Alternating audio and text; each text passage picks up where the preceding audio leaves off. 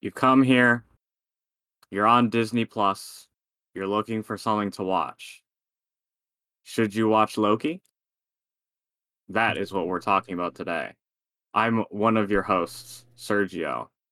And to get today, I am here with just Matt, yep. as the other two are at work. Yep, everybody else is busy, and so it's only us for today. Yes, and this is the, the first of our So You Think You Can reviews um, on uh, the twenty twenty-one miniseries Loki, featuring Tom Hiddleston as Loki, as well as... Well, we'll get to that when we talk spoilers. This will be the non-spoiler section. Uh, we will alert you when there are spoilers, but if you don't care, keep watching. If you've already seen it, then go ahead and keep watching. If you do, if you don't, bleh. If you do care, then turn off when we say to turn off. Yep, we'll make a, a, a loud stop watching signal. Don't stop watching now. Stop watching later. Yeah, yeah, later. All right. Oh, I think that's the ground covered. Where do we want to start? Well, I think we should give a, a brief like, like synopsis of the series um, for those who who aren't in the aren't aware. So this series takes place. Um, mi- I guess it. I guess I would say it takes place mid Endgame because it picks up when Avengers Loki takes the Tesseract from Thor. Endgame spoilers. I assume everyone's seen it. Get eh, over it. It's so, kind of hard to say when it takes place in time. Most specifically, the moment in Avengers Endgame when Loki dive bombs after the Tesseract and just fucking himself away. Literally the second following that scene is where the show picks right up from. Yes. So he por- he so he portals away, but before he can do anything, he is arrested by uh, a, a a large black woman who uh um what's it called uh. slows him down and takes him to a place called the T V A. And as Loki finds out, the T V A, or Time Variance Authority, um, basically, uh, they don't like the multiverse. They think it's quite cringe, not based. And they stop uh, ver- what's called a Nexus event from happening, where somebody does something that they weren't supposed to, and it starts creating a branching timeline. They then put them on trial for their perceived crimes against the timeline, and uh, they are uh, killed. But yes. Loki isn't killed because uh, Owen Wilson shows up as Owen Wilson. He's like, wow, Loki, you're my favorite Avengers character. Not really. But he he, he is a proclaimed fan. And he's like, all right, listen, Loki, there's another Loki out there. And the only way to catch a Loki is to use a Loki. And that is where the series begins. Yep. It's a, it's a very interesting start to the series, is what I would say. If the first episode wasn't really clunky, it's conceptually fascinating. In practice, the jokes are in full force, and like a lot of things that people don't like about Marvel humor, it just...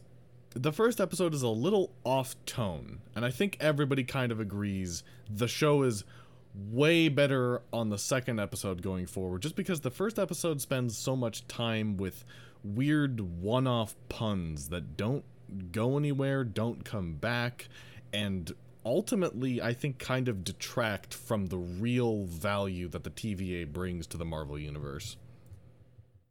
Mm-hmm. With uh, my uh, go ahead. All right, no, you can bash. Well, with with Loki, Loki is a very interesting character, and people have been excited to see him be a main character for a while, so it just felt so weird to focus so much attention on these little one-off joke characters. Anyways, go ahead. The the, the, the Tumblr fangirls are finally vindicated that their favorite character, and also Matt's mom's favorite character, is getting his own show. Yes. This is true. What were your general thoughts of the, the six episodes? Uh, just just of the whole show in general? Yeah, yeah, it's the whole show. Uh, I think they were fun, and I think they were entertaining in a way that is not reminiscent of the rest of Marvel. It is uniquely Loki that makes it fun and interesting for people. And it's very... Yeah. It's very subdued. Like, it's still, like, big, big budget.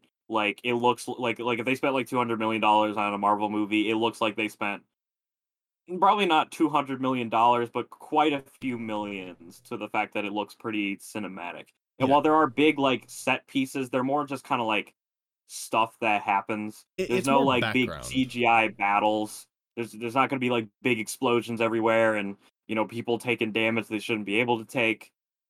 Yeah, no, it's it's very much a subdued show compared to the rest of Marvel, which, again, uh, personally, I was fucking ecstatic to have a show like that, finally. Finally, we have something that really is entirely its own thing from beginning to end. If you're the kind of person who likes Marvel crossover stuff, you might not like this as much as other things.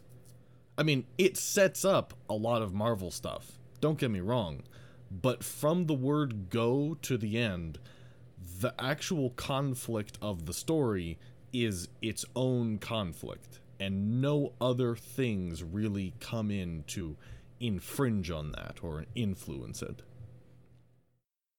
Mm-hmm. Well, what did you think of um, that, Serge? Uh, I I I re- I really liked it. Um, like from its concept, because I love I love time travel stories and I love time. So the the I was already kind of hooked from the, the the like the beginning into like its its premise, and I think, um. uh like the the whole concept of like the variants and stuff like that, as much as people have a big problem with those sh- this show's world building, which we'll cover later in the spoiler review because I don't want to give anything away, I uh I I uh I, I I liked it. I thought it was another like interesting facet to the the Marvel universe, and the world building that it will later set up is fairly interesting. I agree. If you like the Marvel crossover stuff, the ending of the show is going to be jizz your pants off kind of fascinating and fun. Yeah, yeah, yeah, but but but but don't think like Doctor Strange is going to show up or anything like that. Yeah, no, don't don't be fooled like people who watched WandaVision were fooled, like I was fooled.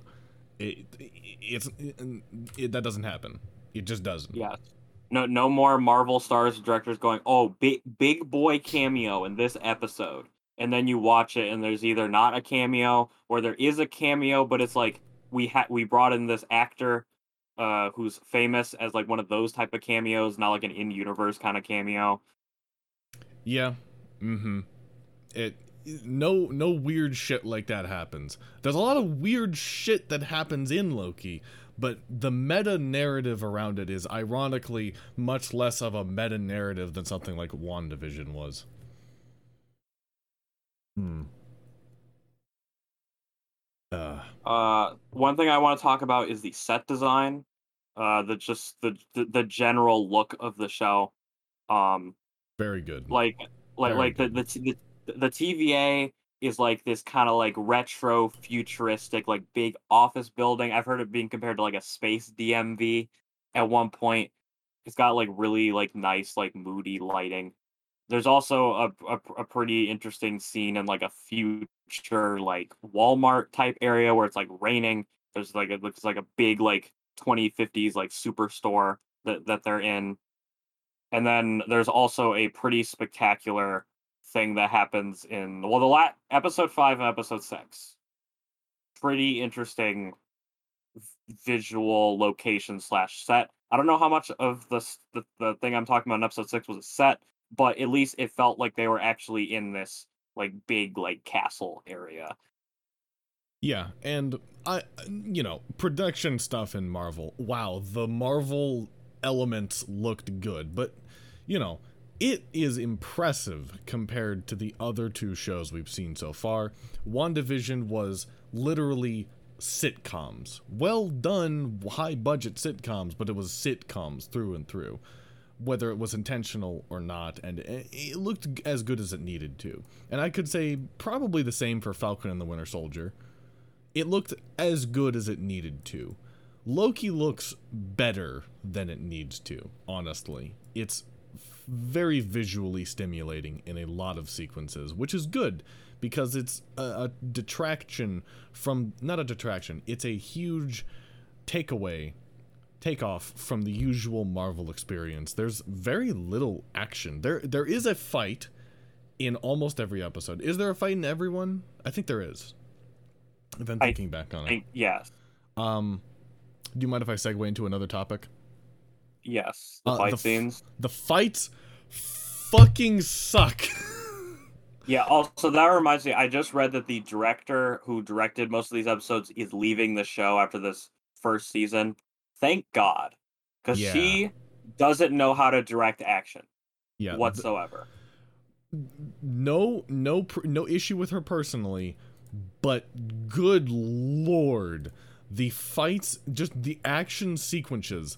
I shouldn't just say fights. Anything that is intense action, character movement is terrible. And well, I, I would say like I would say that like the chase slash running sequence in the third episode is very good. Yes, that one was good, but anything that's got key influence over the narrative of the story and didn't come. There's like a couple of good action scenes. The final fight is an actually well choreographed fight, not perfect, not even I would say spectacular, but good, bordering on pretty good, pretty good, bordering on solid, I should say. Yeah. Um, there's one scene where a character, there's actually multiple scenes where a character escapes, and you have no idea how the character could possibly have gotten out of the situation the way it happened. It it's particularly egregious in one instance. I don't want to spoil anything, but um, can we can we talk about the first episode in detail? Yes. Okay. First episode. Very tense chase sequence for Loki. The T V A is trying to catch Loki inside of their own base, and he somehow has obtained this little device that lets him jump around, either teleporting in time or in space. It's a little unclear how the device functions, but the person has to activate it. You can jump around in time and space. And Loki is almost whacked with the super death lightsaber end of one of the T V A's beat sticks, okay? And this this is the the big black woman who comes up and does this to him. She does not hesitate. She fucking tries to bash his skull in with that business end of the beat stick.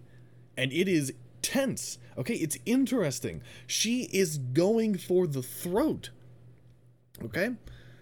He teleports away at the last possible second. She doesn't get him with the business end of the beat stick. She finds him two minutes later, and for some reason, she does not open up with hitting him with the business end of the beat stick. Instead, she tries to hit him with the soft end and then try to go hand to hand with him.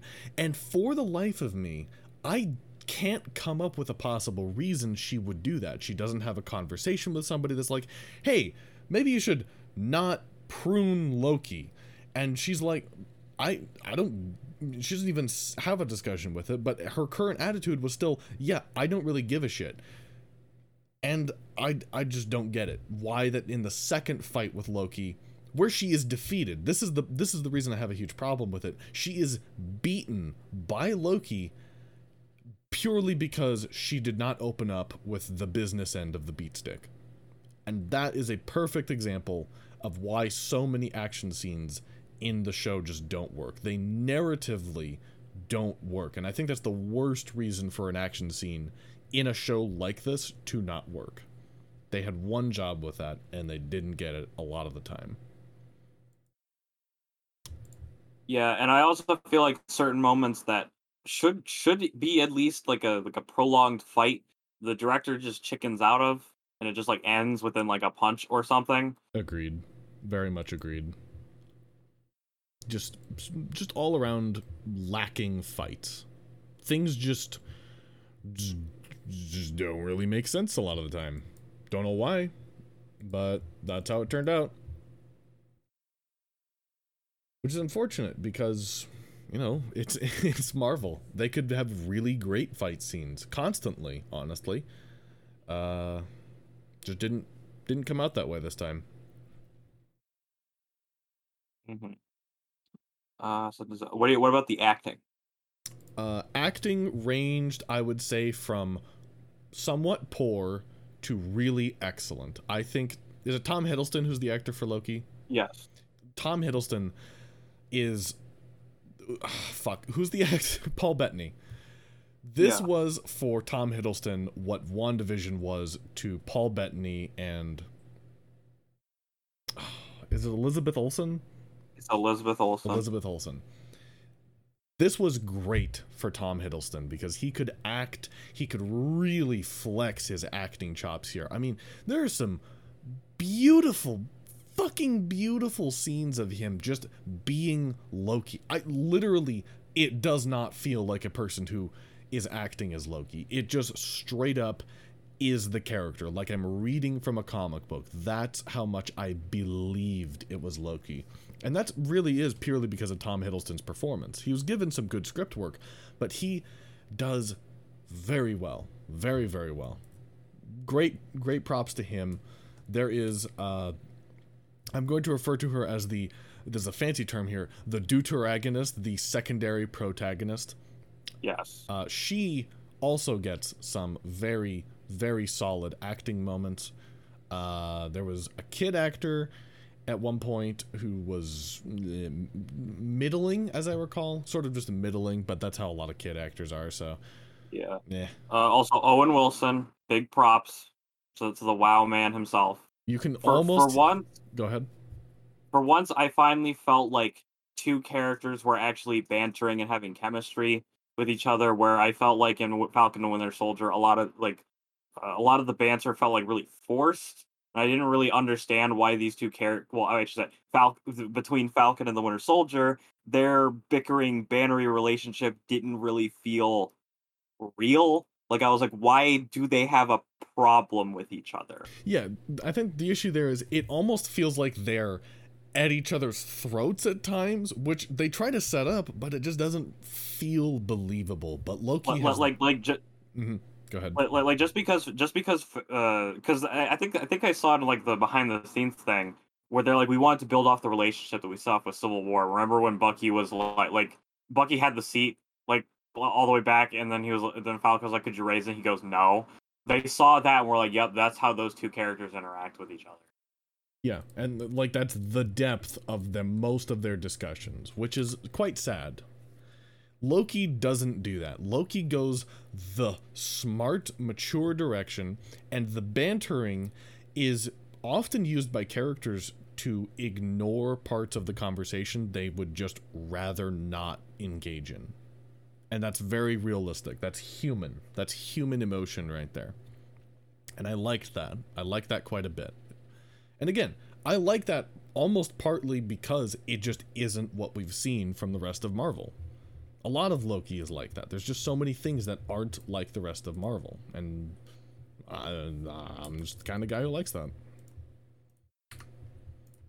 Yeah, also, um, uh, I will also say uh, uh, the actor uh, Richard E. Grant, who plays a older version of a existing character, no spoilers, but he kills it. I mean, usually when that guy is in things that I've seen, he usually kills it.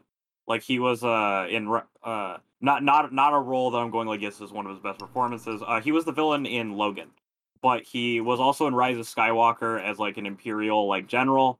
And like for the five minutes he was on screen, he really sold it as being a villain. I was like, wow, I really wish he wasn't in this movie because he's being wasted. But like I believe him as this this like intimidating like Imperial mob. Yeah, and uh, I think I remember the role that you're talking about. I, I'm not quite sure I do, but I, I think I do. I think I do. And um, he, he did a good job. A lot of the actors did pretty solid jobs, honestly. Especially um, going back, the Owen Wilson, Tom Hiddleston, Loki, and Mobius. Mobius. Yes. Uh, the, the back and forth between those characters is... so organic. It's so good. It's so nice. It's not perfect. I, I think I might be talking it up a bit too much, but compared to a lot of other Marvel dialogue, back and forth banter, it's just natural. It just feels like humans are talking on screen. Very different from most of Marvel. Oh, and the score. Yes. Beautiful. Yes. Great. The music. Very good. Very good music. It's...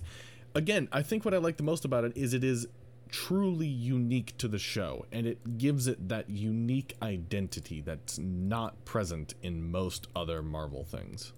Also, I really like Marvel credit scenes, and I think that WandaVision, Falcon and the Winter Soldier, and this one all have really good uh, end credits. Uh, well, not not not end credit scenes, but like the the credit sequence. The words I'm looking for. Mm-hmm. Yep, I agree. Mostly, also gives you an excuse to listen to the show's theme for another two minutes, which is a bop. Indeed, it's it's a good theme. I'm kind of sad we haven't gotten like an actual opening intro to these shows. It's mostly just the title block. Yeah. Well, I mean, we got some for WandaVision. We got a few theme songs. That, know, that's true. Thing. That's true. But that was sort of, well, yeah, that was a good decision there. But I wish we could have like a, a classic Saturday morning cartoon intro for Falcon and the Winter Soldier, or even a bit more for Loki. The music was good for all the shows. I just, I just kind of wish we'd gotten to have a little bit more, just that tiny bit extra.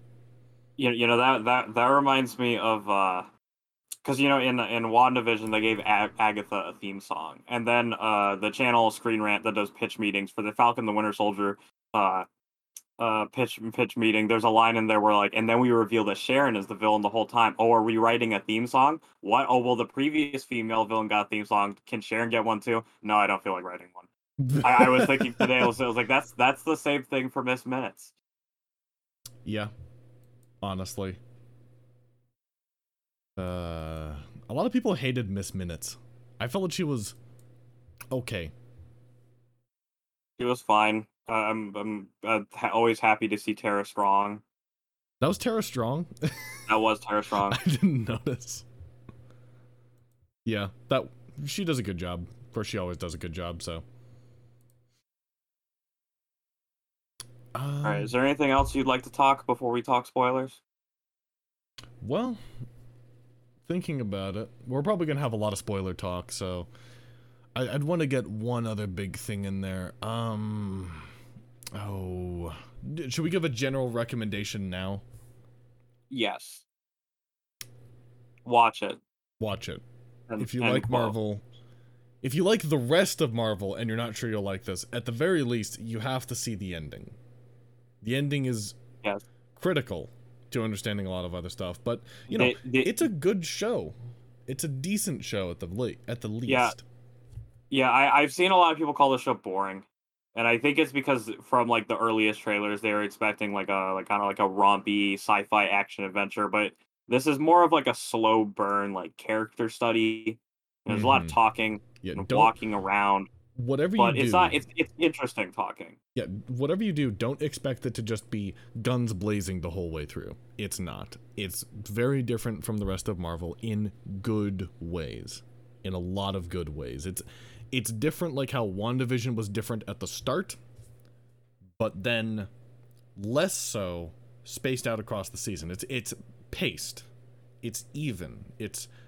Consistently keeping that tone throughout, whereas WandaVision sort of melted back into standard Marvel formula stuff for the finale, which I didn't like very much. um, this is consistently its own thing, and that alone deserves so much praise, because more Marvel stuff should be less afraid of going out and doing its own thing. And you know, this, that reminds me, because... Because we, we got, like, Shang-Chi dropping this fall. And, you know, that's, like, it's it's basically, like, a martial arts movie, but, like, a Marvel movie. Mm-hmm. I really hope that one just ends with just people throwing hands, no C G I, just, like, just like a one-on-one fight. I mean, I'm sure they can, like, use, like, their powers in the fight, but for the most part, it's two actual human beings in just, the room. Just beating the hitting fuck each out of other. each other. Yeah, yeah. I, I would love that. I would. Hopefully we get it. We'll see. Uh, all right. It's time for spoilers. Don't keep watching if you don't want to have spoilers for Loki. I mean it. We're going to spoil it. It's going to happen. Mm. Okay, so female Loki. Who the fuck was on crack when they made that decision? I I I I I feel like that was the natural choice. Um, this is the deuteragonist we were talking about. Yes, uh, this is the secondary Sylvie. protagonist. Yes, Sylvie, uh, not Loki. Yeah. She's Sylvie. She is literally female Loki, but she goes by Sylvie to ostensibly yes. make it less awkward for the scriptwriters and the actors. Y- y- yes. Um. So a lot of people were very confused on why they didn't get uh long-haired black goth G F Loki. Uh, in in the comics, um, Loki gives some of his powers to a woman named Sylvie Lushton, and she becomes the Enchantress. And it appears that they just amalgamated Sylvie and Lady Loki, so she still has her Enchantress powers, but she's a Loki and retains the blonde appearance of Sylvie. Yes, and she is a fascinating character. She, the more I was thinking about this the other day, the more I think she is a perfect secondary protagonist to Loki in a show like this, because Loki actually develops as a fucking character over the course of these six episodes, about as much or more than he ever got in the core Marvel yeah. films. If if you were worried that we were just going to have like douchebag Avengers twenty twelve Loki running around, that's not the case. He redevelops. He or gets... well, you you you, you kind of learned that maybe he wasn't the, the horrible person that Thor one and uh, Avengers made it out to be. But he is still a bad guy at the start of this. Yes. Very much, very much a bad guy. But he's a self he's more self-serving than he is outright malicious. Yes. However, he develops very quickly with great with great speed that is sensibly done. It is not out of nowhere. Uh, probably my favorite decision they made in the show was to show Loki his whole life if he hadn't gone to the T V A. They show him that he gets to reignite his brotherhood with Thor, that he gets to go on some adventures with him, that things can be better for him, and then the only way it could go for him for most of the show, or for for for, for the whole timeline, is he must die. He has to try to fight Thanos, and he sees his own death because he wanted to protect his brother. And I think that was a great decision to do. It it just speeds up so many things with very little need to do so. It it, it just pushes things along in the perfect way. And I think it was important they did that. They did it that way. Yeah, I also just generally like the trope of person, like seeing someone's reaction to what they would, uh, to like what they would eventually do, and you know sometimes you get reactions like, well, "I would never do that," or "What that happened," which is a lot what happened with Loki when he finds out that he got his mom killed, and that he, not not not not that he it, he wasn't bothered by the fact that he got killed by Thanos, but he was more touched that Thor, like he shared like one last moment with Thor. Yeah, that that was the important part, was that he was with Thor near the end of his life. In the yeah. moment of his death, he was with his brother. It's, um, what was I going to say? I was just going to say it's, it, it was just smart. There's so many smart decisions. I, it's not giga-brain of a show. They like, I can tell some people thought they were giga-brains and they were right in the show, but thankfully they don't paint themselves they, into corners. They, they, this show is really bad at setting up reveals and surprises. Like it'll be like, oh, who's this variant of Loki? Why aren't we showing their face? I was like, is it a girl? Is it not Tom Hiddleston? And it was a girl, and it wasn't Tom Hiddleston. Granted, they didn't put a lot of weight on that. They just they don't show you who Loki is for like the span of an episode. That's about the total amount of time that you don't know who Sylvie is. Uh, she, d- to put it in perspective, Sylvie was a variant of Loki that was kidnapped by the T V A as a kid, and she was going to get pruned as a little girl. And she, this is the this is the scene, by the way, that sucks.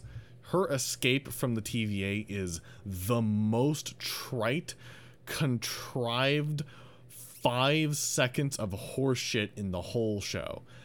She is in the middle of the courtroom where they're were guards. In other scenes, there are guards in that room. There are people watching who's in it. Some, for some reason, there aren't in that in that place. But you know what? Don't worry. She was personally escorted there by a T V A agent, and she is being held onto by the T V A agent. But this little girl, this like eight-year-old girl, manages to rip a device out of a twenty-year-old woman's hands, and she manages to then run away far enough in the room that she can activate the device and get away. Somehow. At eight years old. And that, right there, that is a perfect example of how dumb the action scenes can get. Because that makes yeah, and, no and, sense. And and a lot of that, I think, is on, on the director. Because mm-hmm. I'm sure in the script, it was like, girl bites T V A agent, runs away, hits like script. Or maybe like, like, they that's just said the moment... that she escapes cleverly. Or something like yeah, that. Just left it up yeah, to yeah, interpretation. Yeah, that's when you, at the as the director, need to go, okay. Like, I got this scene up, I got guards in the room, I got the judge, I got the agent that's holding on to her. Someone needs to make some attempt to do something. Yeah. Mm-hmm. And it's it's just a poor decision. It's just very poor decision-making all around when it came to the action, which is unfortunate, because they just didn't need to be that way. Don't know why it was, but she sucks at action. Very unfortunately. Anyways, where were we? We were talking about Sylvie. Yes. Um, she is a variant who has lived on her own. She's a woman who has lived on the run from the Time Variance Authority for her whole life. Her whole adult life has been spent in total fear of these people. Total abject terror, running away, never being able to trust them.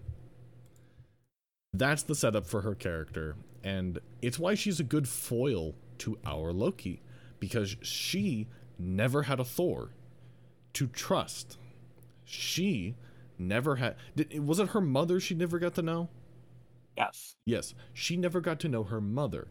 So all of her trust, all of her built-up relationships were non-existent. She has nothing compared to even our Loki, and it's interesting to see if you slide that bar of how alone Loki is one extra notch to the very edge. She is that Loki. She is brutal, she is ruthless, and she she just has no sympathy for anybody. She doesn't even have ambitions to rule anything. She just wants revenge.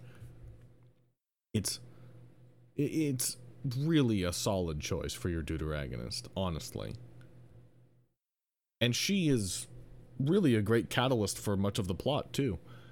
Um, would now be a good time to talk about the Wokey arguments, or should we cover that later? Okay, I, I, I was I was planning on doing the, the, the it's woke argument. So, there's a group of people on the internet. I don't want to specifically name names because I do like these people, and I'm not going to go, oh, yeah, I hate such and such, and I'm going to go watch and find more of their videos.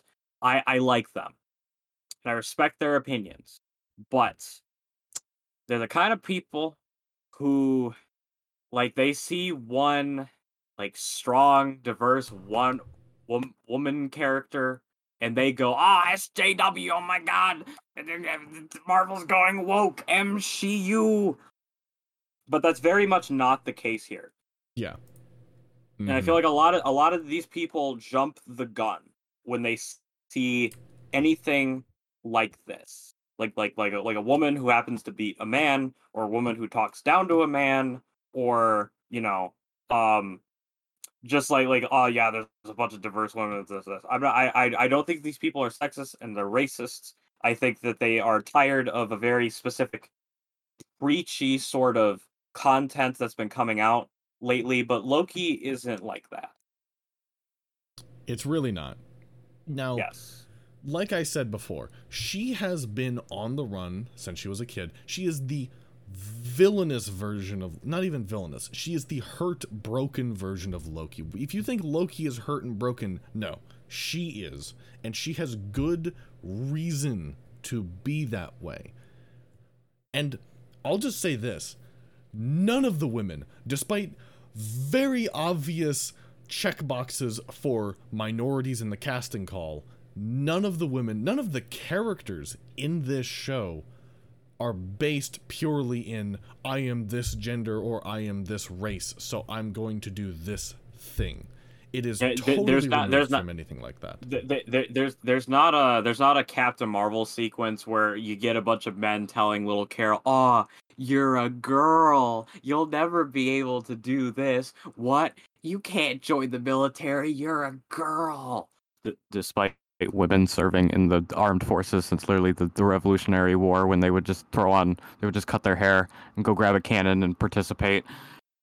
Yeah, and again, it's not contrived in how she's even capable of beating Loki. She's been on the run, she's been aggressive, and she has skills our Loki doesn't have, which is how she makes use of them.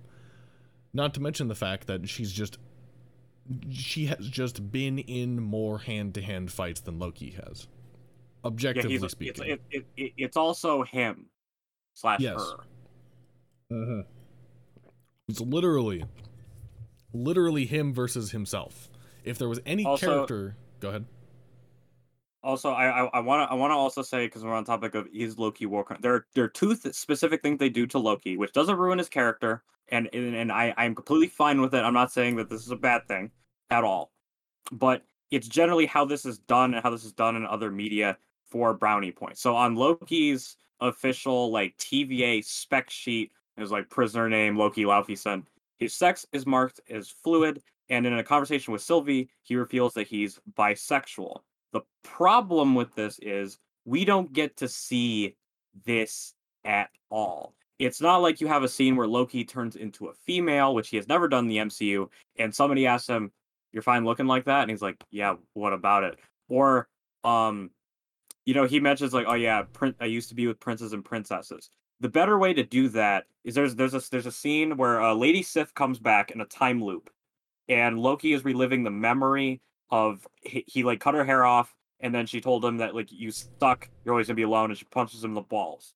You could have said that she found him in bed with her boyfriend, and then she mm-hmm. beat the shit out of him.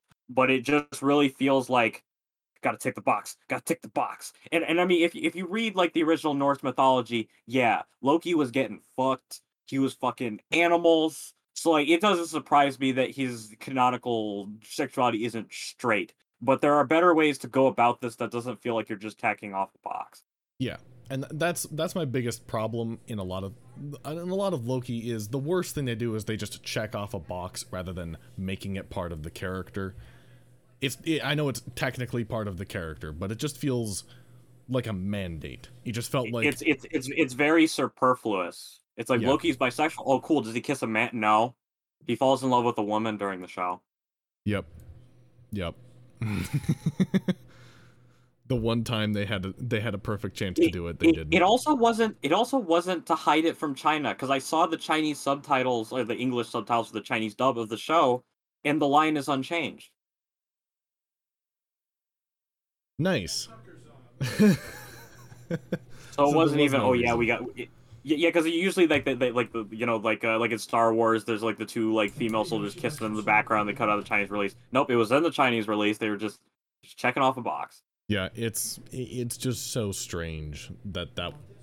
It's just so strange that was how that turned out, and I don't know why it um why it was like that.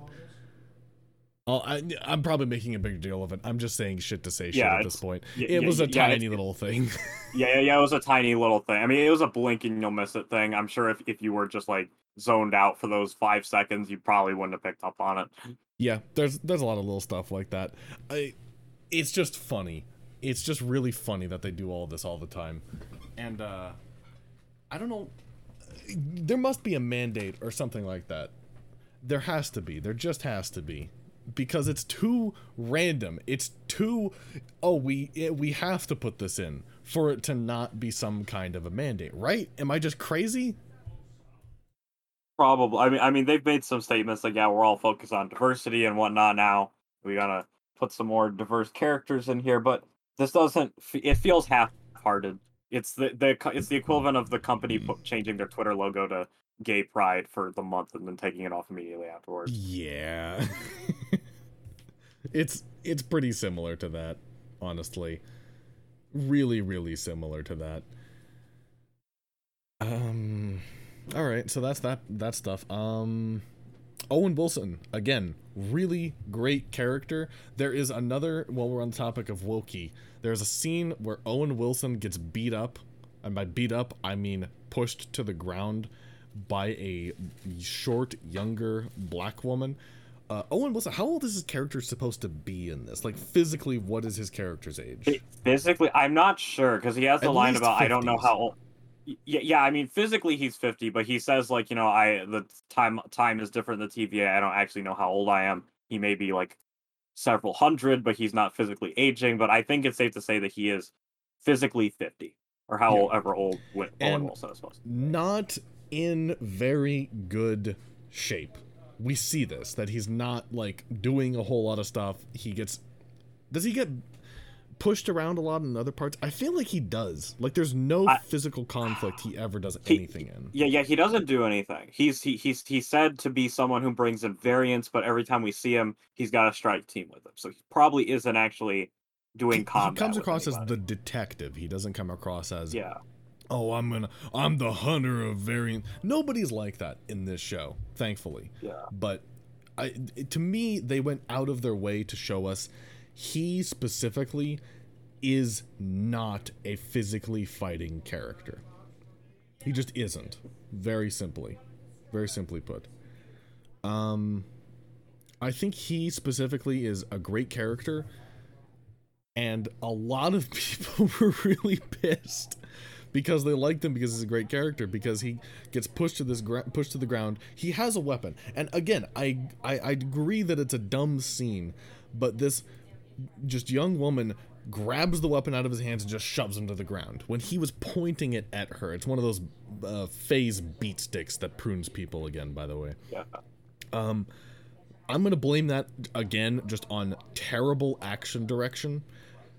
She just literally reaches out, cuffs him a little bit, and then just grabs the weapon. I think it would have been far more great, far more effective storytelling if she had performed a complex physical maneuver clearly designed to disarm somebody.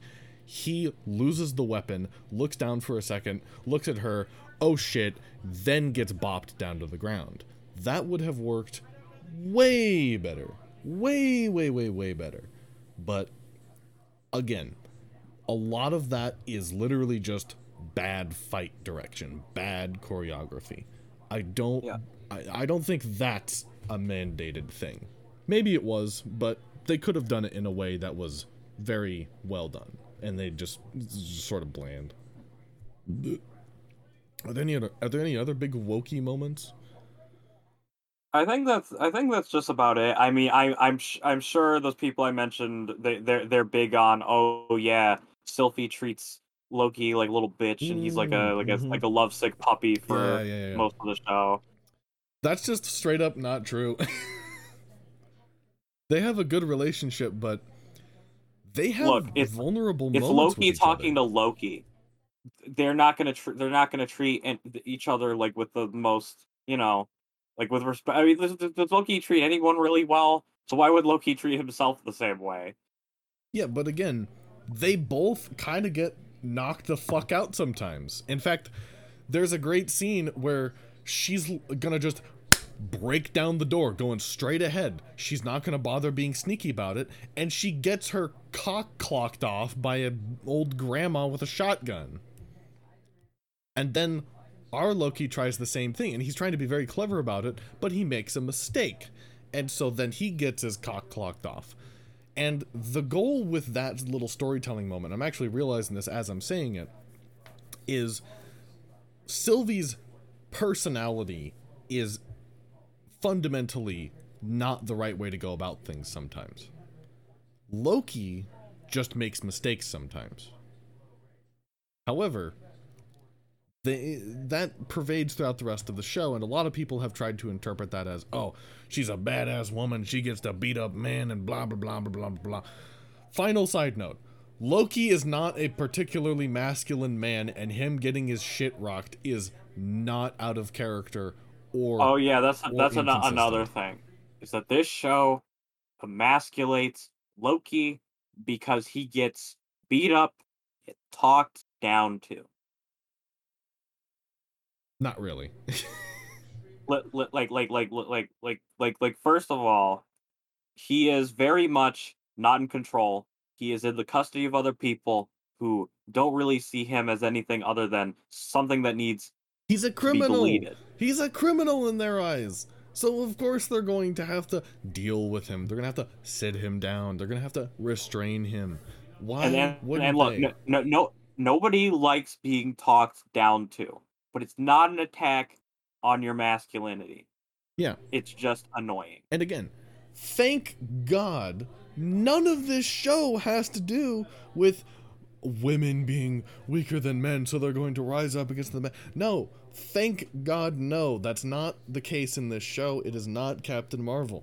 There are women who do better than the men, and yeah, it probably was a mandate, but honestly, that's why I like that the show isn't that focused on the action. It's focused on the character. It's focused on the backstory. It's focused on the lore.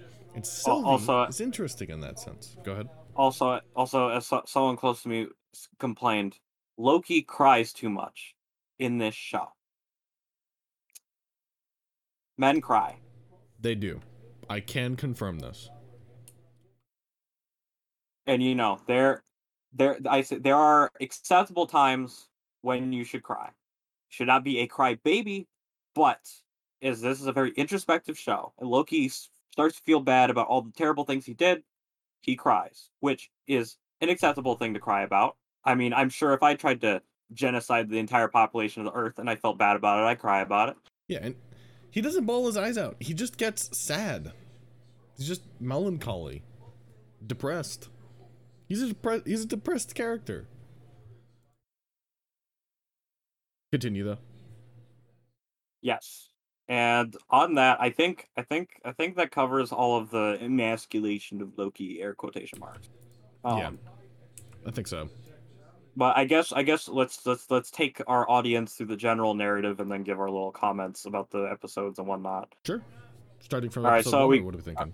Uh, uh, episode one. So episode one, as we mentioned, you know, he gets he gets processed with the T V A. Um, uh, you know, Owen Wilson pulls him aside, um, and then Owen Wilson takes him to the time the time theater, where, um. He shows him his entire life, and Loki admits to Owen Wilson, Mobius, that everything he's ever done is just an act. It is the illusion to make people want to follow Loki. He's acting the role of the conqueror to instill fear in them, because to him, that is the only way anyone is going to take him seriously, which I think later kind of plays into the um what happens later.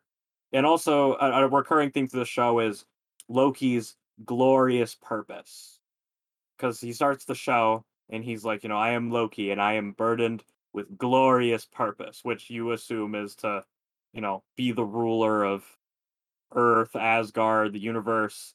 But you you kind of learn that Loki is destined for other things.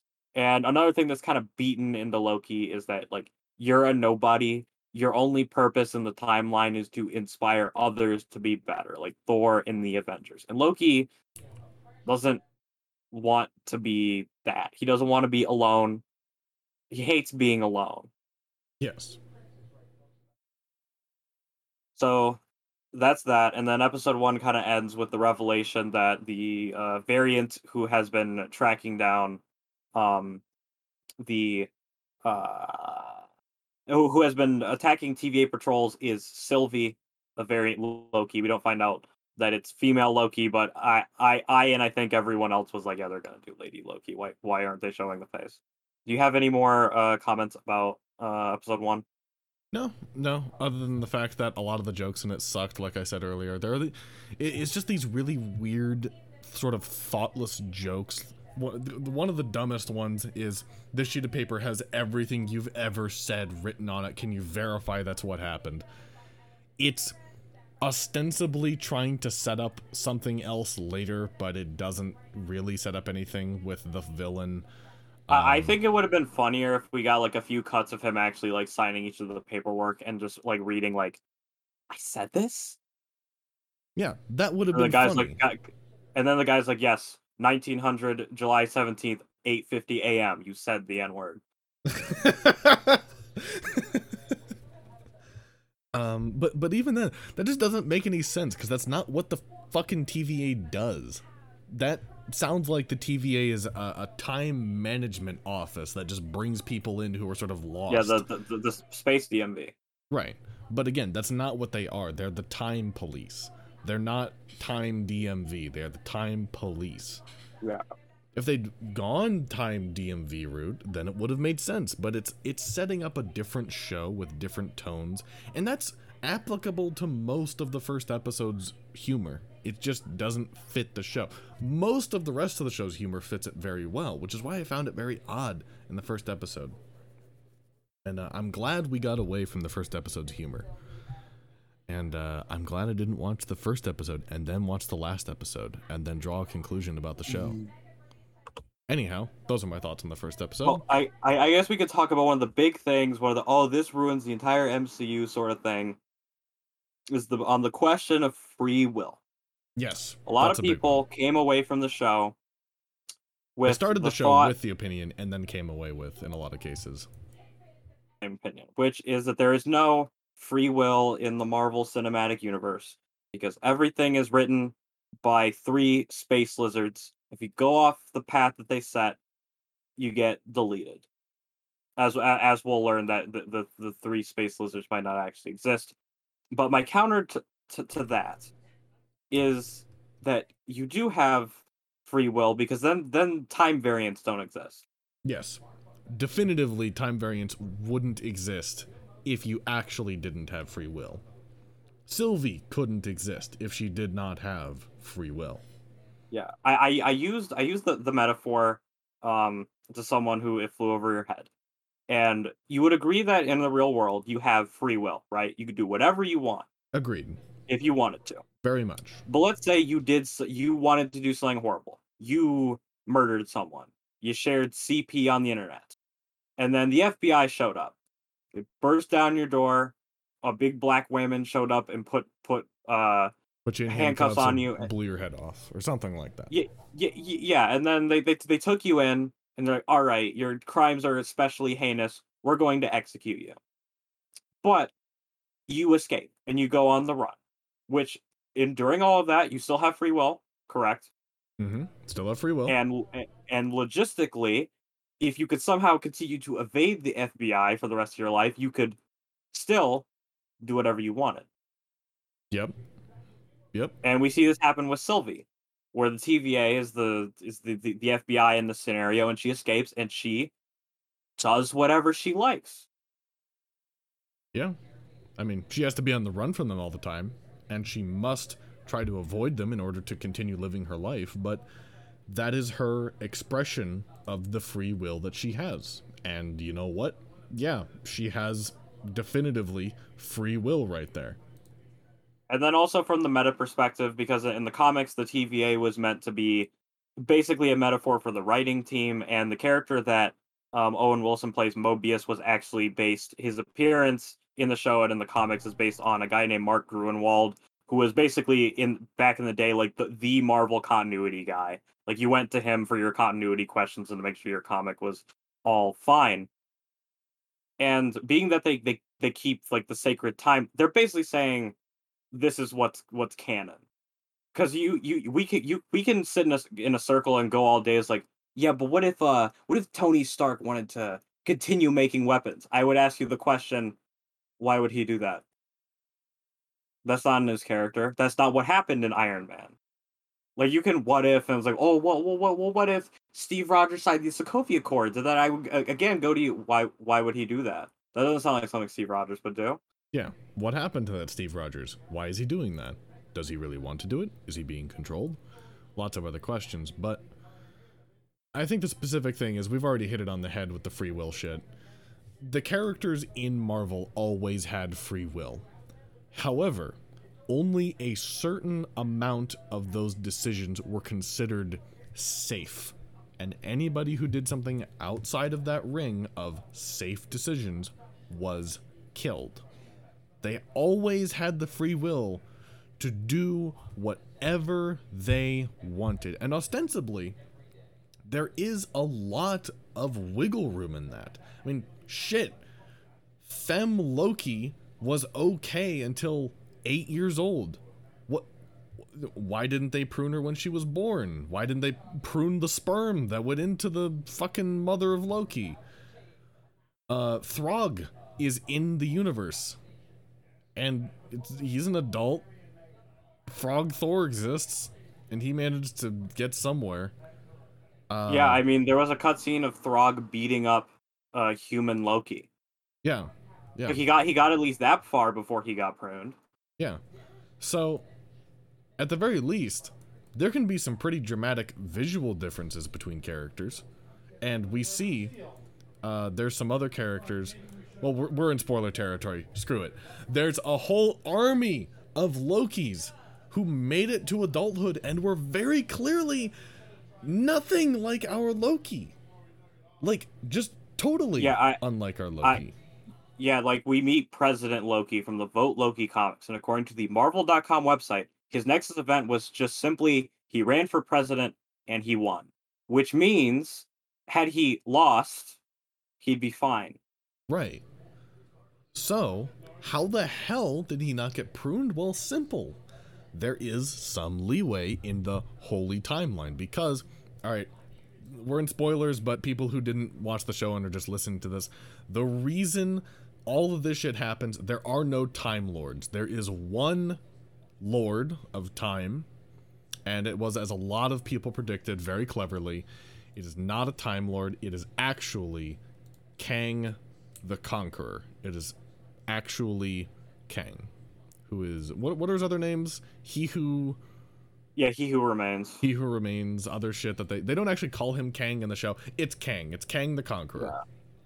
Yeah. And Kang, this version of Kang, is somewhat benevolent.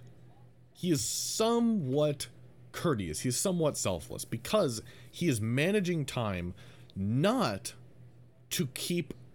The, not to keep everything... Well, he is doing it to keep everything safe, but he's not doing it to stop all variants. He's not doing it to make just one timeline. That's not true. There are a couple of different universes, maybe infinitely many universes, fitting within this small ring. And it's, a, it's actually a great thing. They graphically represent all of the universes as a solid, physically thickened beam of light circling around a castle. And when the timeline, spoiler alert, the timelines break apart at the end, there's little lightning cracks that split off of it, and those are their own individual timelines.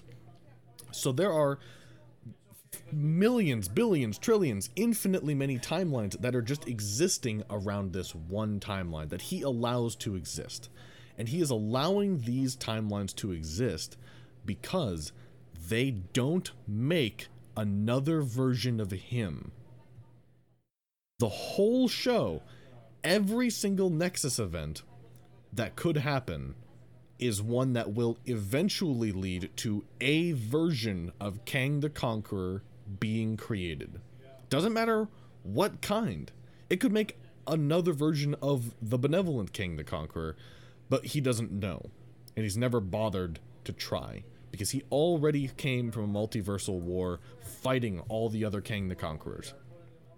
Our guy won... And he's managing time.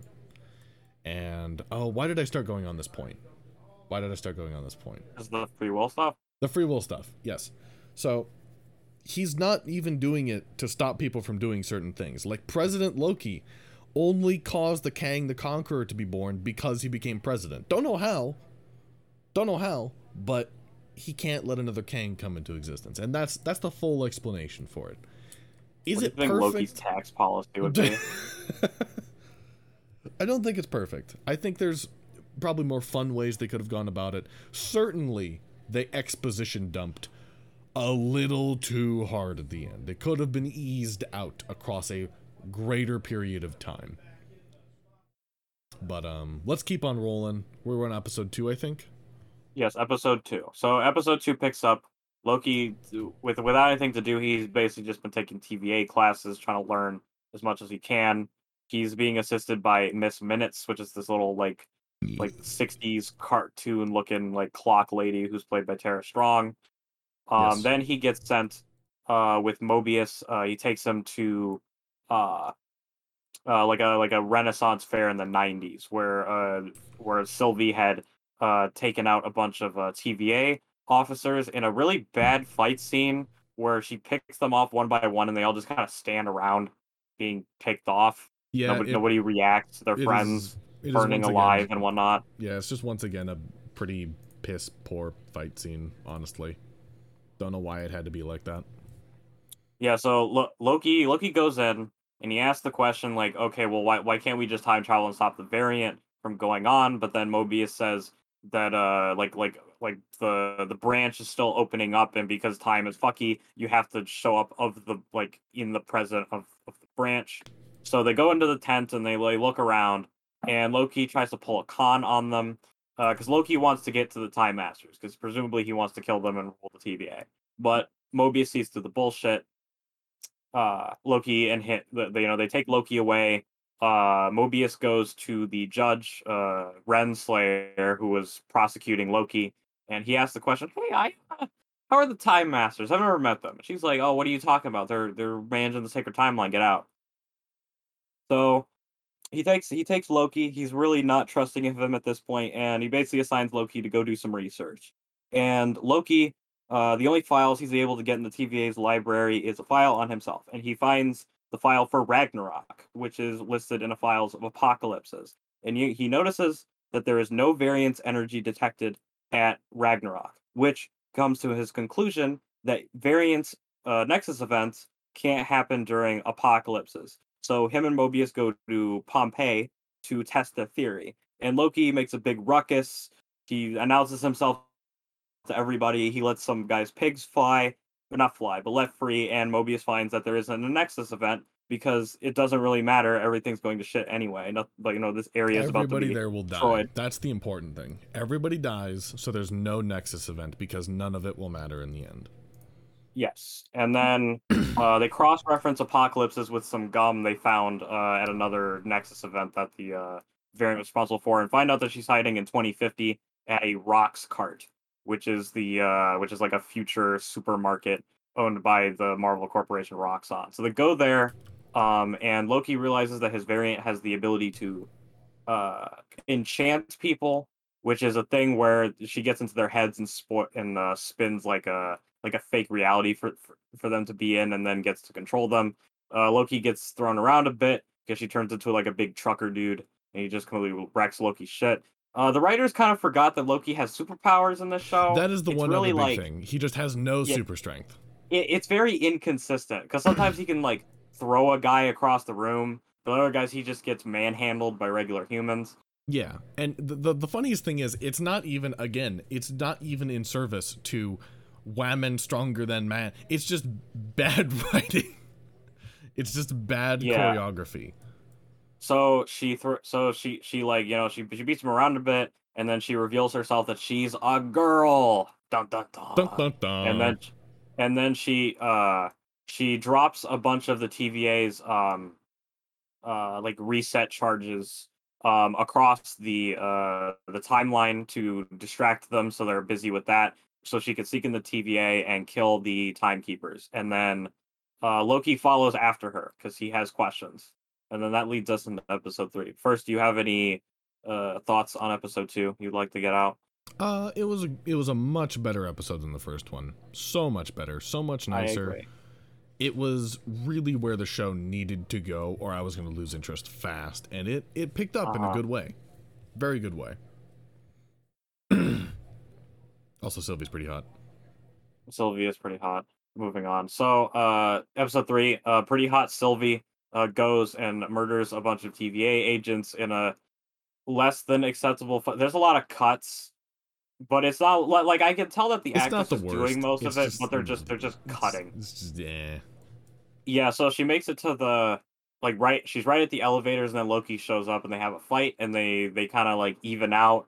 But then Renslayer shows up and she's about to prune the both of them. But then Loki uh, sends them to a planet called Lamentus, which is unfortunately the worst apocalypse that was on Sylvie's time pad. and they have another fight, and then there's like a little bit of deception because Loki puts the uh, uh the time pad inside, inside himself. He's like, we got like, you know, we're stuck to each other. We got to get off this planet, which um it, it it's on a moon that's about to collide with its planet, or it's a planet that's about to collide with its moon. I would think that it is the moon because the planet seems a lot bigger than it. But regardless, there's meteor storms. Death. The planet's pre- super ultra it, it, death. Yes.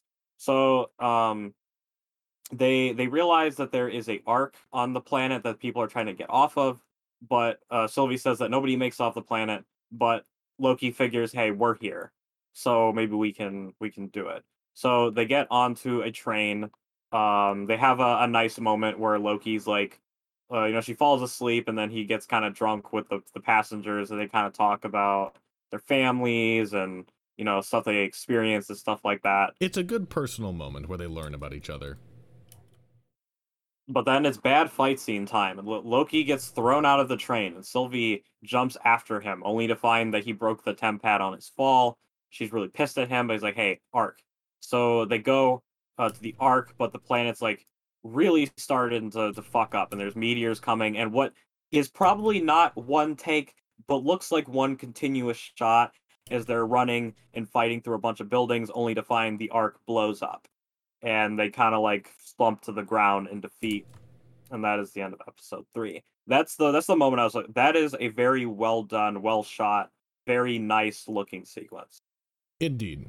Indeed. I can agree.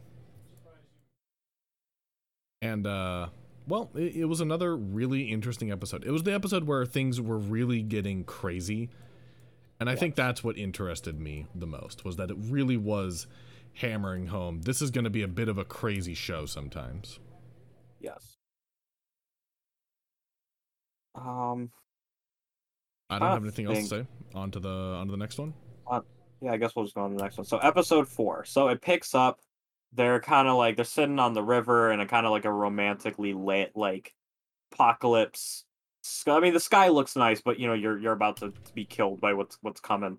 And Loki, uh, who's starting to develop feelings for Sylvie, tries to kiss her, but this uh, creates a super huge Nexus event. Now, I know most people say this is a uh, this is a plot hole because they already said that time, that Nexus events can't happen during apocalypses.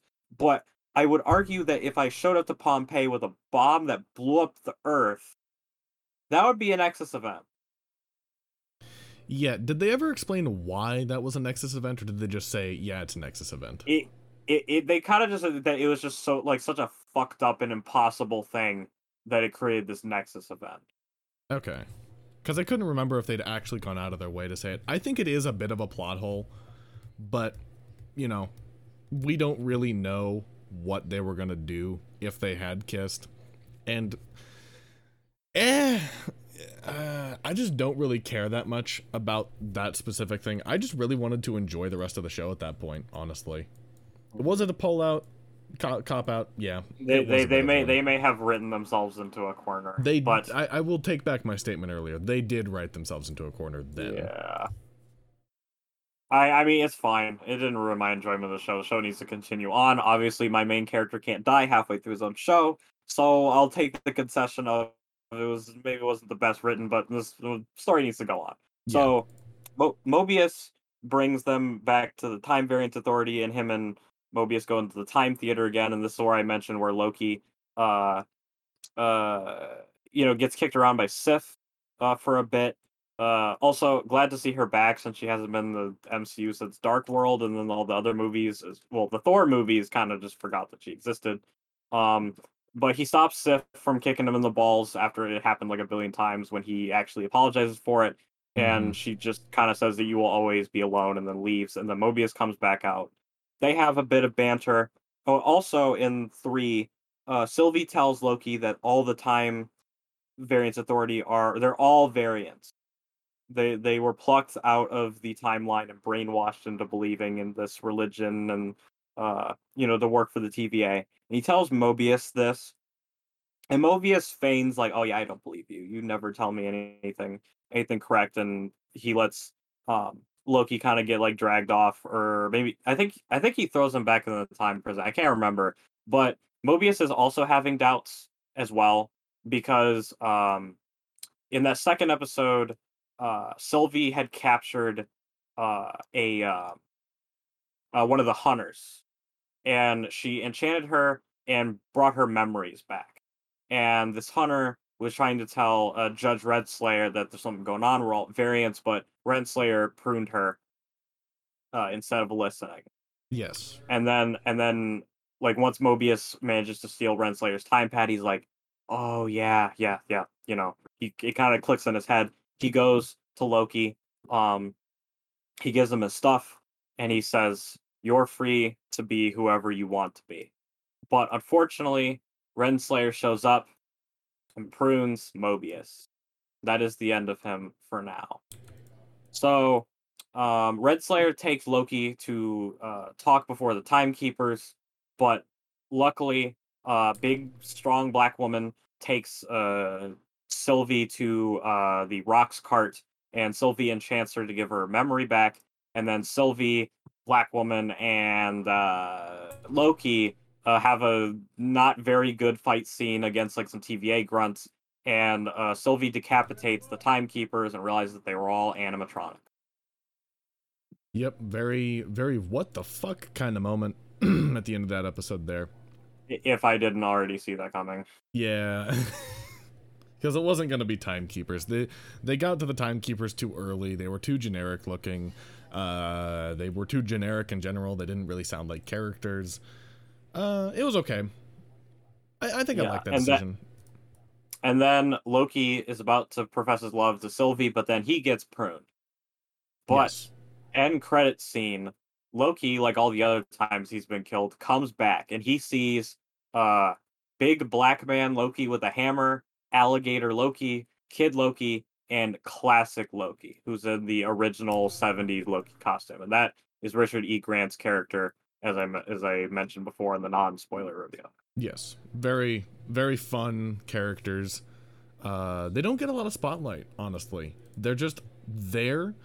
They get a couple of moments, and then they're actually out of the story right afterwards. But we'll I I hope I hope they do something with them, maybe in the second season. Maybe, potentially. I, I would be surprised if they didn't come back. There's going to be a second season, by the way, if Twitter hasn't spoiled you on that at this point in time. Yeah. It's, yeah.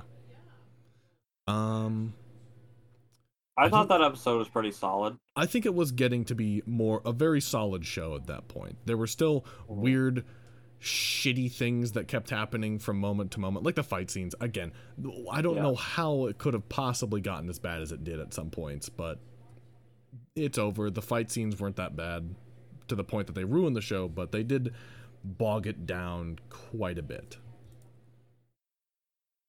Yes. But there was a good fight so, scene coming up in the next episode. Go ahead. Yeah, so episode five. So we, we cut back to where we left Loki. Um, he he he wakes up, he gets up, and they and he finds out that he is in the void at the end of time because all potential timelines just slam together at the, the end of time, and the the, the void is littered um, with stuff like there's a destroyed New York, there's a big uh, yellow jacket head. There's uh, uh, Ronan the Accuser's ship from Guardians of the Galaxy. There's a Thanos copter. A lot of a lot of fun, neat little Easter eggs. And the other Lokis tell him that there's a big smoke uh, monster called Alioth that eats uh, all the stuff. Because uh, they can't fully delete all of the matter in a timeline. And anything that doesn't get deleted ends up They actually in the can't void. delete any matter. They have to send it back there where it does, yeah. where it does eventually get eaten. Yes. So uh, Loki, uh, t- uh, he follows the other Lokis back to their little like, uh, like bowling alley hideout. He learns that Kid Loki killed Thor, and that's why he's a variant. Alligator Loki ate the wrong neighbor's cat. Uh, the the big black man Loki uh, set, claims that he uh, killed Captain America and Iron Man and took the Infinity Gauntlet for himself, but none of them believe them. And then we find out that classic Loki, um. made an illusion that fooled Thanos, and he hid away as uh, debris, and then like took an escape pod and like went and lived on like a planet for the rest of his life. But then he uh, he felt real he felt started to feel bad, and he wanted to know if Thor was still out there and if he still loved him. But as soon as he stepped foot off the planet, T V A came and nabbed him. Yep, Which which also explains why the T V A didn't go after Steve Rogers, is because he didn't do the timeline. So as long as the timeline still goes on like its normal path, Loki died, inspires Thor, Thor, you know, gets Thanos in the chest, everything was fine until Loki was about to make his grand re-entrance. And then it, then it was a problem. And again, yeah. He has free will. He lived a whole life. He's old man Loki, which kind of... Do gods age in Marvel? Is that what they're trying to tell us? That yeah, they... yeah, uh, yeah, yeah, because the Asgardians are just aliens, and they just have really long lifespans. Okay. Just kind of odd, but all right. Um, so that's that. So... Yeah, so they, they have a little discussion on like what it means to be a Loki, and Loki's like, I'm gonna go and I'm gonna stab Alioth, which is the smoke monster, and they don't really believe him, and then Loki tries to leave, and then President Loki and his Loki army show up. And then, uh, as it turns out, Black Loki uh, betrays the other Lokis, and then President Loki betrays him, and then the army of Lokis betrays President Loki. Uh, there's a bit of a very funny fight scene where they all start beating each other up. An alligator Loki bites off uh, President Loki's hand. And then we see that classic Loki, like he mentioned before in his story, is very good at illusions. And he creates some illusions to fight the Loki army so they can escape. And then at this point, uh, Sylvie has pruned herself back at the T V A to go be with Loki. And she runs into Mobius, who also survived like everybody else who gets pruned. And they meet up with the rest of the army, with the, the with our group of Lokis. You know, they they hug, they, you know, they him and Sylvie share a tender moment.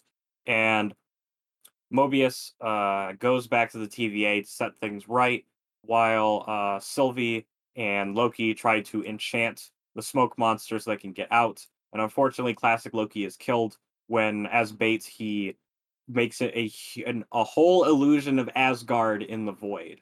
And finally... to him fulfills his glorious purpose and is killed by the smoke monster, but Sylvie and Loki are able to enchant the monster, and the citadel at the end of time is revealed to them. And that is the end of episode five, which I think is my favorite episode. Yeah, that was a really solid episode from beginning to end with a great cliffhanger. And the next episode, I think it kind of lives up to it. I think it yes. kind of lives up to it. No, there's a lot of good stuff. Like with classic Loki, absolutely kills it. Um, performance-wise, is a very interesting character that I kind of wish we got to learn more about before he was met his untimely end. Yep, yep.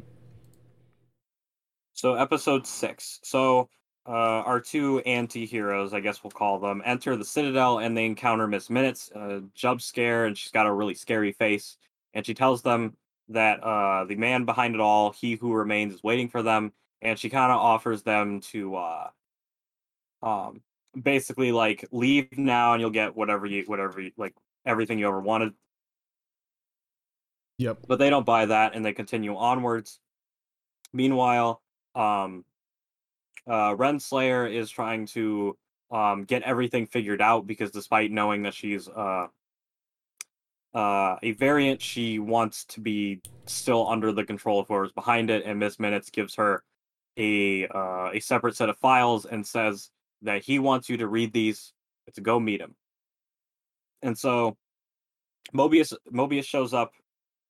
This is the moment Matt and me were talking about. Um, he shows up and says that they went and showed the T V A the the real uh, Renslayer, the non-variant version, and you know they're all on the same page now, but Renslayer says that free will is only sh- the only person who should get free will is the the man behind it all, and she shoves him to the ground and leaves. And then we cut back to Loki and Sylvie, who have met the man behind it all, who calls himself He Who Remains, but uh, astute watchers will realize is actually Kang the Conqueror. And he explains that he came from like the thirty-first century and he discovered the multiverse, and he started talking and you know palling around with his variants, but some of them were evil and they wanted to conquer the multiverse, and then this big multiversal war started. But then the, he found the smoke monster in like the chaos of it all, birthed it, and he used it to eat all of the other timelines and created the T V A to police the sacred timeline, quote unquote, to prevent a variant of himself from showing up and starting everything all over.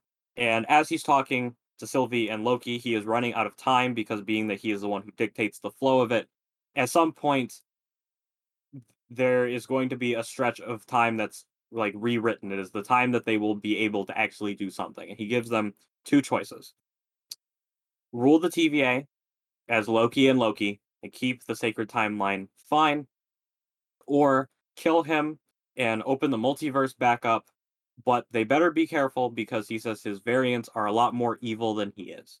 Sylvie, whose mission from the beginning was to blow up the T V A, decides that she wants to kill Kang, but Loki believes him, and they kind of have a falling out where she realizes that, well, she in her head thinks that lo- this is just Loki trying to rule everything else, and he didn't like really learn anything. And they have a little bit of a fight, which is pr- pretty pretty decent. It's pretty okay.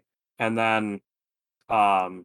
she pushes Loki into a time portal and sends him back to the T V A, and she decapitates Kang, and then the whole multiverse opens up, and Loki is just kind of alone again, and he's just, you know, in shock that, that the woman he loved did this to him.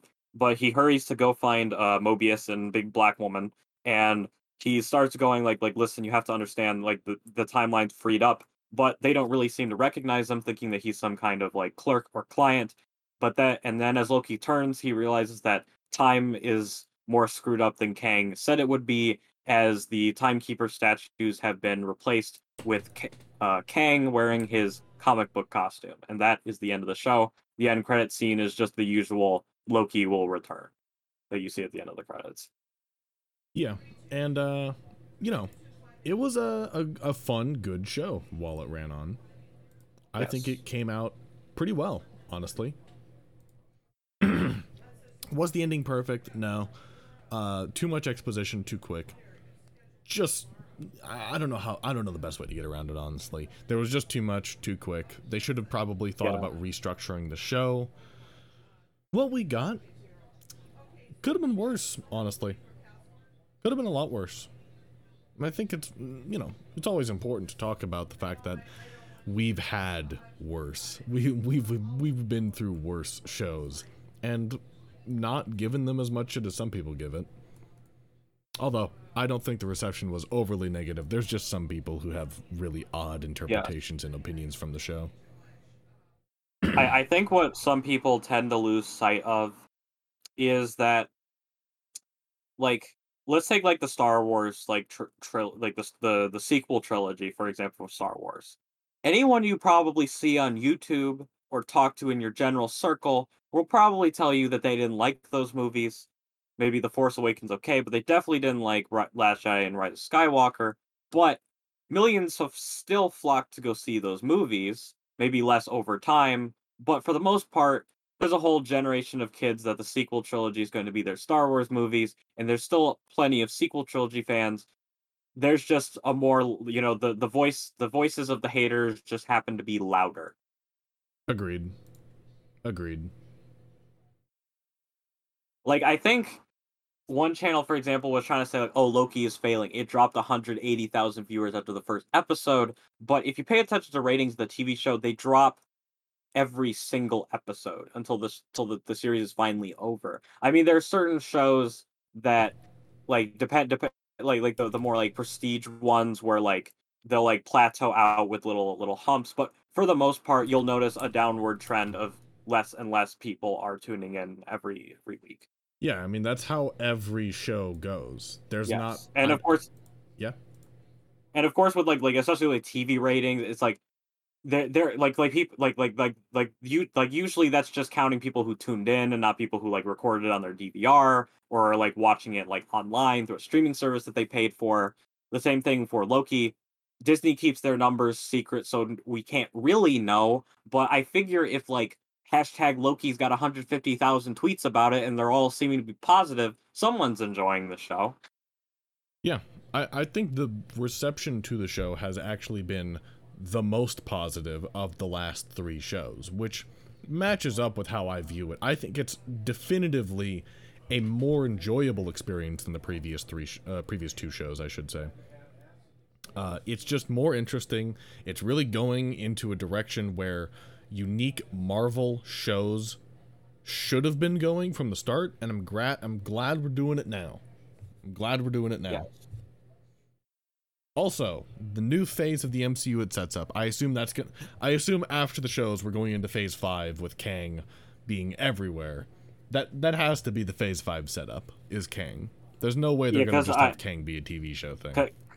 Well, yeah, because because uh, he's going to be the villain in Ant-Man three, and Ant-Man three is the last movie in Phase four, except for uh, Fantastic Four, which we don't have a re- release date, but at least makes a little sense because in the comics, um, uh, he uh, Kang is a future relative of Reed Richards, which they might still do because we're about to get him. They might put that connection because they didn't explicitly say what Kang's real non-supervillain name is. Yeah. But I figure that we'll at least get him in season two of Loki, and he might show up in uh, Doctor Strange in the Multiverse of Madness, which a uh, Hollywood Reporter report said that Loki is going to be in the movie. Nice, nice. Which it, it, it it's yeah, it's big. Uh, Doctor Strange finally came back from the grocery store and realized that all of his kids fucked everything up for him. Yeah, he's finally got the thumb out of his ass, and he's ready to actually do something for once. Uh. And then also we have the. Well, not now the you know the rumors and stuff about Toby and uh, Andrew uh, something or another being in Spider-Man Far From Home, as well as their respective villains and whatnot. Yeah, I mean they have to be in No Way Home. There's there's no way yeah. they aren't, considering all the shit of them being in the same city for months on end. And what was it? Didn't uh, Garfield order pizza or something too many times, and they realized he yeah was his there. yeah yeah yeah yeah his his DoorDash dr- dr- driver uh like like like on like where the tweet was coming from. I was like, yeah, I just delivered to Andrew Garfield, and it was Atlanta, and they film most all the Marvel movies in Atlanta because Georgia gives them a bunch of uh, like breaks and stuff like that for taxes. Huh. Interesting. Well, that was my thoughts on Loki. I don't. Honestly, I'm kind of kind of good. I think I I think I said everything I needed to say. You, you know, I was about to, to to to also bring up in terms of like what where the Marvel universe is going in the future. Yeah. Because you know, we have uh that character like Contessa Valentina that recruits the U S agent in uh, the end of uh, Falcon and the Winter Soldier, and at the end of Black Widow in the end credit scene, she shows up to Black Widow's sister and she's like, "Hey, I got a job for you. You want to get the guy who killed your sister?" And she shows uh, Yelena a picture of Hawkeye, which explains why she's going to be in Hawkeye, because she's going to be trying to hunt him down. And my my personal thought is that they're setting up like Thunderbolts or Dark Avengers. And you know, now I think about it, what if Loki is the Thor of the Dark Avengers? Uh, Sylvie, I should say. That would make sense. I think that would make a lot of sense because they they're going to do a lot of stuff with Loki from here on. I think they they are finally in a position where they can healthily do that without ruining the continuity or ruining the direction of the sh- of the movies and the plot. Loki is probably here to stay forever. I think he'll be uh, a very also, popular character. Uh, also, as as a lot of people I saw said, "Oh, they're just gonna have Sylvie upstaged Loki, and it's it's gonna become the Sylvie show." That doesn't happen at the end of this. Yeah, it literally doesn't. It's still from Loki's perspective, because guess what? It's about fucking Loki, our Loki. Uh, some people are dumb. There's also is like like Loki feels like a side character in his own show. No? Literally no. Literally no. This is the first time in the M C U where he is unabashedly, unambiguously the hero. He's I doing mean, his I best. Mean, sure, he, sure, he's just like a lot of times he's kind of riding the wave of the shit he's that's coming his way, but it's very much his show. Yeah, and God forbid a main character have some difficulty with trying to wrestle the direction of the plot away from other characters. Uh, the it's very rare for most movies nowadays to really get that right. Um, it there's a lot of middle ground with it, and movies don't even hit that most of the time. Or at least a lot of the movies I've seen recently have failed to have a compelling main character, or at least one who directs the plot. Loki himself actually does a great job of pushing himself into directions in the plot. He grabs on to destiny with his own two fucking hands. And it is nice. It's great to see him finally do that, considering the history of the character. I think that's a good summation of my thoughts. Yes, I would say um it's got its ups and downs, but I feel like everything does. I don't think its negatives are too negative, at least for my own personal enjoyment. Yeah, and again, it's, it, it's go ahead. It's big. Uh, I th- I think uh, uh, I think Alfred Hitchcock said it best, where uh, he had a quote that said something to the effect of, um, the, the the the true problems are the problems you notice watching it, and not the problems that you like. You you walk to the fridge to get something out of the icebox. You're like, huh, you know what? That didn't. Looking back on it, that didn't that didn't make too much sense. Agreed. Agreed. I was pulled in enough by my enjoyment of the show to ignore any of the plot inconsistencies, because it's a time travel plot. Of of course there's going to be logical inconsistencies. You uh, can't uh, make uh, one without logical inconsistencies. Uh, uh, uh, uh, also, I, I proposed this to um uh what's it called? Uh my brother. Uh he he he he didn't he did because because he doesn't like the show, he didn't go along with this. But I used Doctor Who as an example an example to, to, to solidify the the free like will argument. So in, Do- in Doctor Who, they run with the thing is that time is a wibbly wobbly ball. It is not just like a straight line. What this means is is basically all past time travel has already occurred. Like if I if I hopped back in two thousand two and told myself something from the perspective of the timeline, I pop up in two thousand two. I tell myself something. Time goes along till the uh, July nineteenth, twenty twenty-one at nine thirteen p.m. I pop out. And then a few seconds, I pop back. And if we go off of what I what I assume is, is a similar logic of when, so when when they uh when when they like unfucked the sacred timeline and made it one big multiverse. And as we can see from Loki going back, there were ripples throughout time that changed things retroactively. Everyone had to have free will because retroactively, alternate timelines have existed since the beginning of the timeline, if you if you get where I'm going yes, with this. Yes, and they just allowed the other timelines to exist.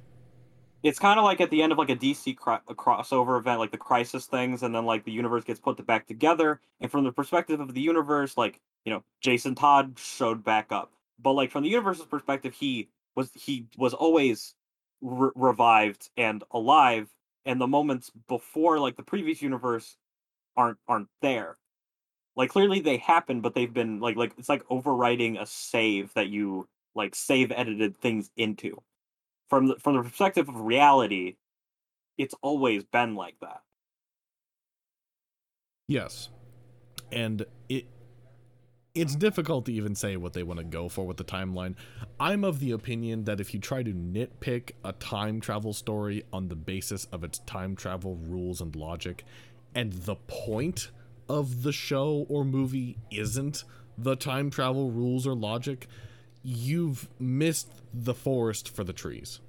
Yeah, as as I go with, with in terms of stuff like that, it is only when the thing is inconsistent with the rules that they that they set out for themselves, and when the the thing is so egregious that it just like li- like it literally just even the way they present it to me, it just doesn't make any sense.